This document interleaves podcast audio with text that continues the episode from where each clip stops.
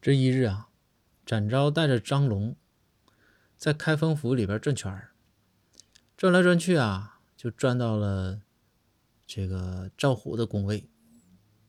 就看赵虎在那愁眉苦脸的，哇哇大哭，边写边流泪，在写东西。这展昭走过去了，展昭带着张龙啊走过去了。展昭说：“虎啊，咋的了？”然后这个赵虎就说：“说哎呀，说张哥，你说包大人呐，这每一次案情分析报告都要的特别详细。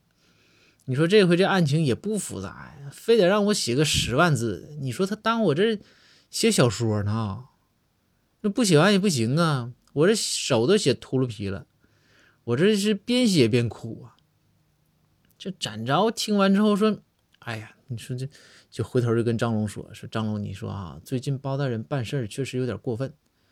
越说啊，这个展昭越说越生气，这个情绪啊就有点上来了。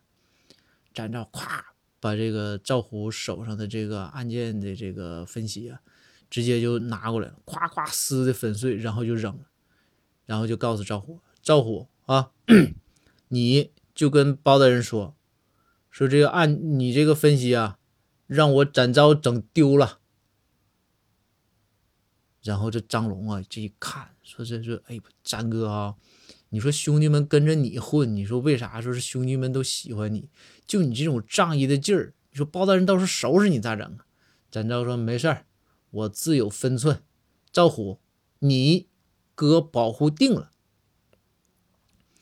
赵虎也激动啊，站起来哭的比以前更厉害了。赵虎就拉着展昭的手，就说：“展哥，我可刚写完呢。”